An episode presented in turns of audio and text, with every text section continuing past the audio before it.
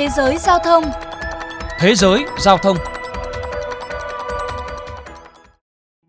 Thưa các bạn, sân bay Changi Singapore không chỉ nổi tiếng là sân bay tốt nhất thế giới, nơi đây còn tích hợp khu mua sắm giải trí với hàng trăm cửa hàng, dịch vụ tại các nhà ga và là một điểm đến ưa thích không chỉ của du khách mà cả với chính người dân Singapore.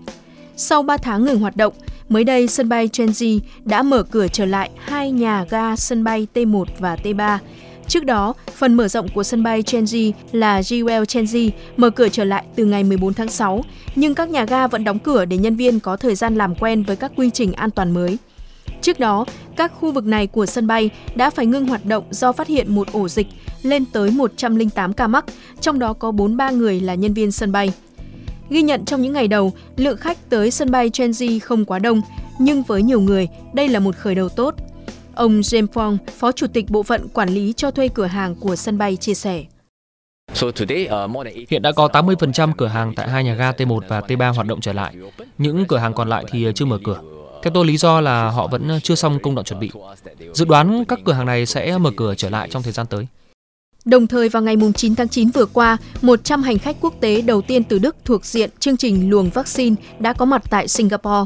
Theo quy định của luồng vaccine, những hành khách này sẽ phải trải qua 4 lần test COVID-19, tuy nhiên không phải cách ly vì đã tiêm đủ liệu trình vaccine. Singapore đang trong quá trình mở cửa trở lại một cách chậm rãi, do đó sân bay Changi cũng đang thực hiện các biện pháp an toàn nhằm phân luồng du khách.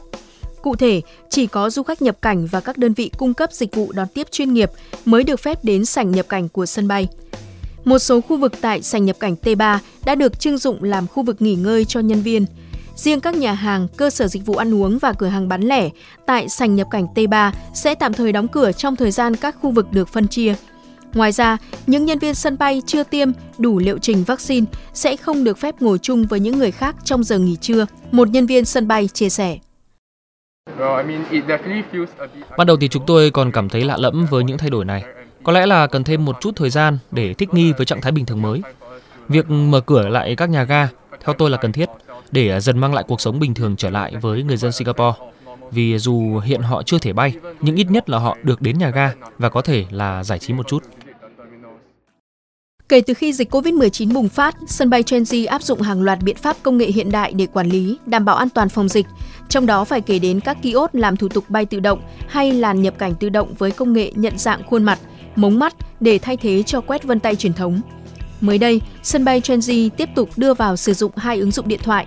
Một dành riêng cho bộ phận giám sát để theo dõi tình trạng và lên kế hoạch, sắp xếp nhân viên, lịch dọn vệ sinh, khử trùng tại các phòng chờ sân bay.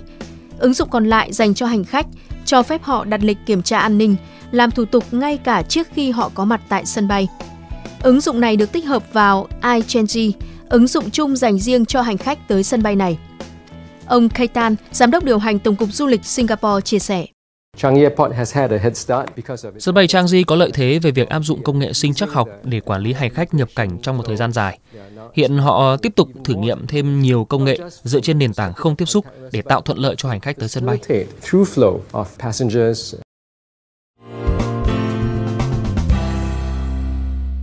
Thưa các bạn, còn tại Việt Nam, mới đây ngày 13 tháng 9, Cục Hàng không Việt Nam đã trình Bộ Giao thông Vận tải kế hoạch tái khởi động đường bay nội địa với thời gian thực hiện thí điểm 4 tuần.